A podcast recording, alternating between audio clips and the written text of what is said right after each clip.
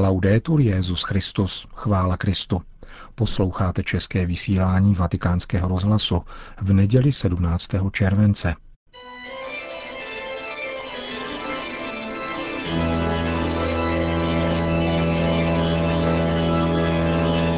Církev a svět, náš nedělní komentář, připravil a hovoří otec Richard Čemus.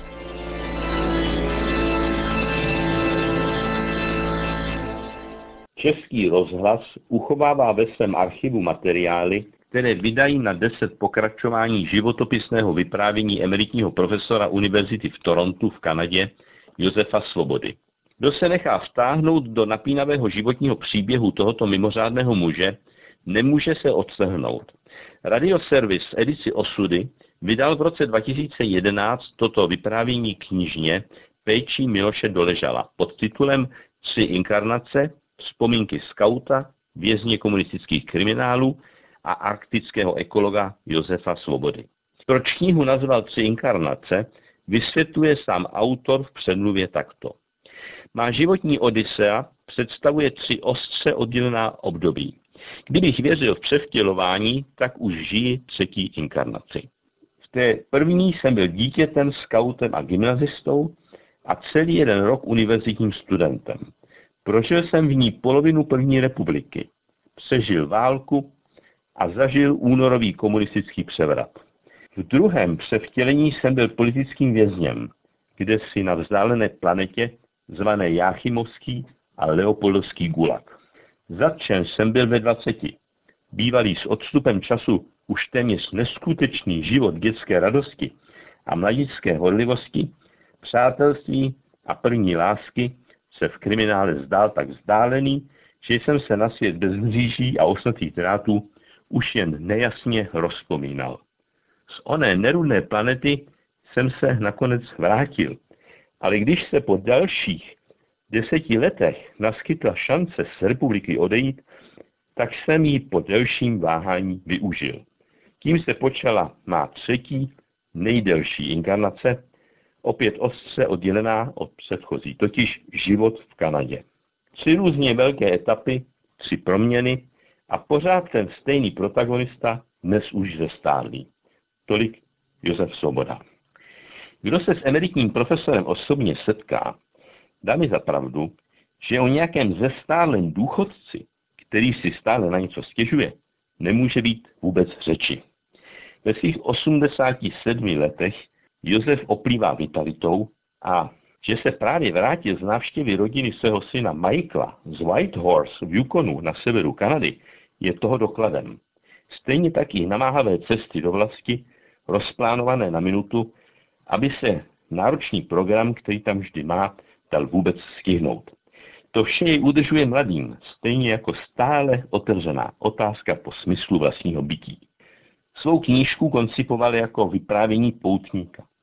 Nikoli jako nářek úsivěného mukla, jak sám říká, a ani jako referát úspěšného vědátora. Vydává svědectví člověka, který prošel místy, kam se běžně každý nedostane a který vše přežil, snad aby o tom mohl druhým povědět. Nevypráví, aby oslnil, ale aby se podělil o to, co sám nazývá nejkrásnější léta svého života. Tady bychom čekali asi všechno možné, jen ne věznici, jejíž jméno budí hrůzu. Josef Soboda a Člajk se dostal v Leopoldově do oddělení pro kněze, biskupy a řeholníky, kterému se říkalo Muklovský Vatikán.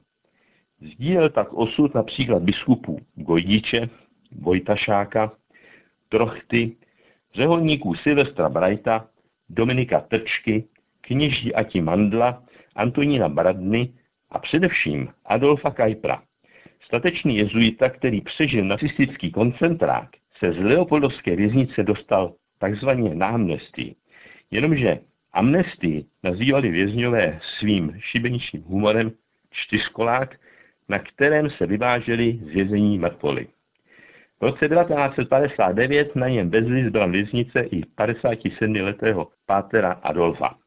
Proto Josef Svoboda věnuje svou knížku všem leopoldovským, zvláště mučeníku otci Adolfu Kajprovi, se kterým ho pojilo hluboké duchovní přátelství.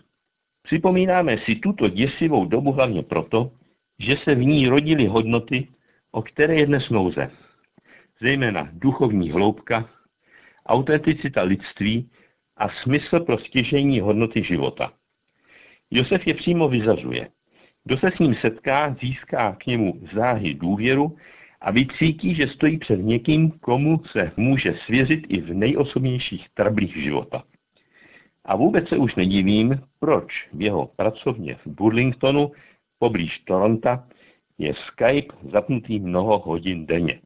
Neváhal bych říci, že arktický ekolog světového jména je pro mnohé lidi doma, tak i za hranicemi, něco jako duchovní otec.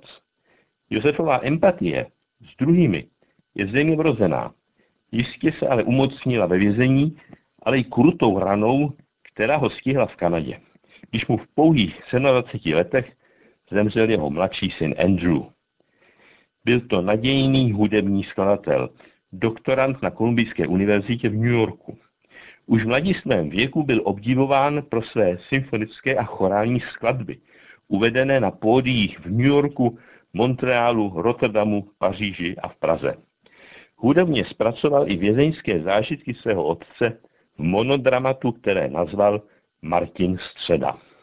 V otázkách arktické ekologie je český polárník mezinárodní autoritou. Rozhodnutí o angažmá České republiky v polárním výzkumu nepadlo dříve, než si příslušná parlamentní komise vyslechla názor profesora Svobody. Avšak to nejcennější, co Josef přímo zosobňuje, je propojení víry a rozumu, fides et ratio. V jednom ze svých kázání papež František řekl, život není, jakým by měl být, ale jakým je. Přes svůj, řekl by se, vysoký věk se Josef stále živě zajímá o dění v současném světě a přes svůj životní úspěch nebudí dojem, že by chtěl usnout na Vavřínech.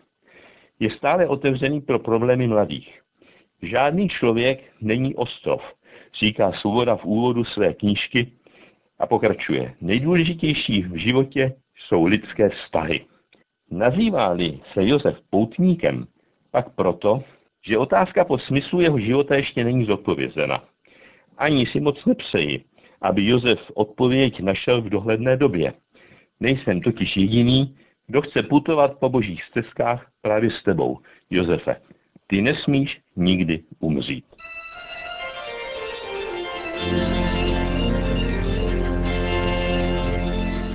To byl náš nedělní komentář Církev a svět od otce Richarda Čemuse.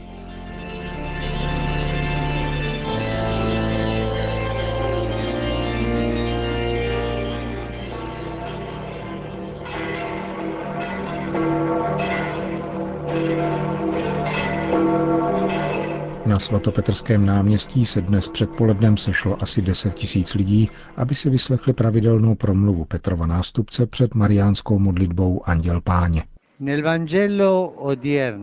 V dnešním evangeliu vypráví Lukáš o tom, jak cestou do Jeruzaléma přišel Ježíš do jedné vesnice a byl přijat do domu dvou sester, Marty a Marie.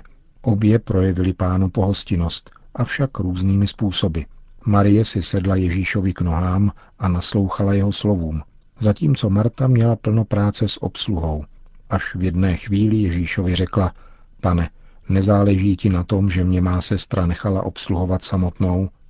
Řekni jí přece, ať mi pomůže. A Ježíš jí odpověděl, Marto, Marto, děláš si starosti a znepokojuješ se pro mnoho věcí. Ano, jen jedno je třeba. Marie si vybrala nejlepší úděl – a ten ji nikdo nevezme. Ve své zaneprázdněnosti a starostech Martě hrozilo, že zapomene na to nejdůležitější, a to je problém, totiž na přítomnost hosta, kterým byl v tomto případě Ježíš. Zapomněla na přítomnost hosta, který nemá být jenom obsluhován, pozván ke stolu a všemožně zaopatřen. Je zapotřebí mu především naslouchat. Dobře si pamatujte toto slovo. Naslouchat – Hosta je třeba přijmout jako člověka, který má svůj osud a srdce plné citů a myšlenek, aby se mohl cítit opravdu jako doma. Pokud přijmeš hosta domů a pokračuješ ve své činnosti, posadíš jej, takže mlčí on i ty, pak jako by skameněl, je hostem z kamene. Tak to nemá být. Hostu je třeba naslouchat. Odpověď, kterou Ježíš dává Martě, když jí říká, že je zapotřebí jenom jedno, nachází tedy svůj plný význam v naslouchání slovům samotného Ježíše. Slovům, která osvěcují a nesou všechno, co jsme a co děláme. Pokud se například jdeme pomodlit před kříž a mluvíme a mluvíme a potom jdeme pryč, tak nenasloucháme Ježíši. Nenecháme jej, aby promluvil k našemu srdci. Naslouchat, to je klíčové slovo. Nezapomeňte. A nezapomínejme na to, že dříve nežli pánem a mistrem je Ježíš v Martině a Marijně domě poutníkem a hostem.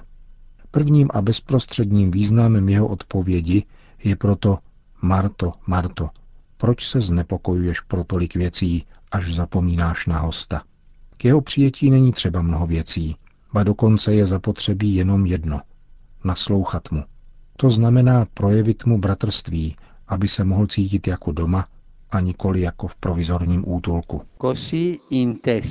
Takto pojatá pohostinnost, která je jedním ze skutků milosedenství, představuje opravdovou lidskou a křesťanskou cnost, které v dnešním světě hrozí, že se vytratí. Budují se totiž pečovatelské domy a útulky, avšak ne vždycky se v nich prokazuje skutečná pohostinnost. Vznikají různé instituce, kde se léčí různé formy nemocí, samoty a marginalizace, avšak zmenšuje se pravděpodobnost, že v nich cizinec, vyděděnec a vyhnanec najde někoho, kdo je ochoten jej vyslechnout, tedy naslouchat bolestným lidským osudům cizinců, uprchlíků a migrantů. Dokonce i doma ve vlastní rodině se může stát, že lze snadněji obdržet služby a péči různého druhu, spíše než naslouchání a pohostinnost. Dnes se horečnatě zaobíráme tolika problémy, z nichž některé nejsou důležité, že se umenšuje schopnost naslouchat. Jsme neustále zaneprázdněni a nemáme tak čas naslouchat. A já bych vám chtěl položit otázku, na kterou ať si každý v duchu odpoví. Máš ty, manželi, čas naslouchat svojí manželce a ty, ženo, máš čas naslouchat svému manželovi a vy, rodiče, ztrácíte čas nasloucháním svých dětí, anebo prarodičům. Někdo možná řekne, ale staří říkají stále stejné věci, jsou nudní, ale potřebují, aby je někdo vyslechnul. Naslouchat. Prosím vás, učte se naslouchat a věnovat více času naslouchání. Ve schopnosti naslouchat tkví kořen pokoje. Pano Maria, naslouchající a přepečlivá matko, nauč nás, ať jsme přívětiví a pohostinní ke svým bratřím a sestrám. Končil svatý otec dnešní promluvu. Potom obrátil pozornost k nedávnému násilí ve francouzském Nice. Ve svých srdcích zakoušíme hlubokou bolest nad krve prolitím, které minulý čtvrtek večer v Nice skosilo mnoho nevinných životů, dokonce mnoha dětí. Jsem na blízku každé truchlící rodině a celému francouzskému národu. Bůh, dobrý otec, ať dá všem obětem odpočinout ve svém pokoji, poskytne oporu raněným a potěší příbuzné ať rozptýlí plány teroru a smrti, aby se již žádný člověk neodvážil prolévat krev bratra. Otcovsky a bratrsky objímám všechny obyvatele Nis a celý francouzský národ. Nyní se všichni společně pomodleme za oběti tohoto krveprolití a jejich příbuzné. Potom papež nejprve vyzval k tiché modlitbě a po ní následovala společná recitace andělského pozdravení. Na závěr udělil Petrův nástupce všem a poštolské požehnání. Sit nomen Domini benedictum. Ex hoc nunc et usque in seculum. Aiutorium nostrum in nomine Domini. Qui fecit celum et terram. Benedicat vos omnipotens Deus, Pater, et Filius, et Spiritus Sanctus. Amen. Amen. Končíme české vysílání vatikánského rozhlasu. Chvála Kristu. Laudetur Jezus Christus.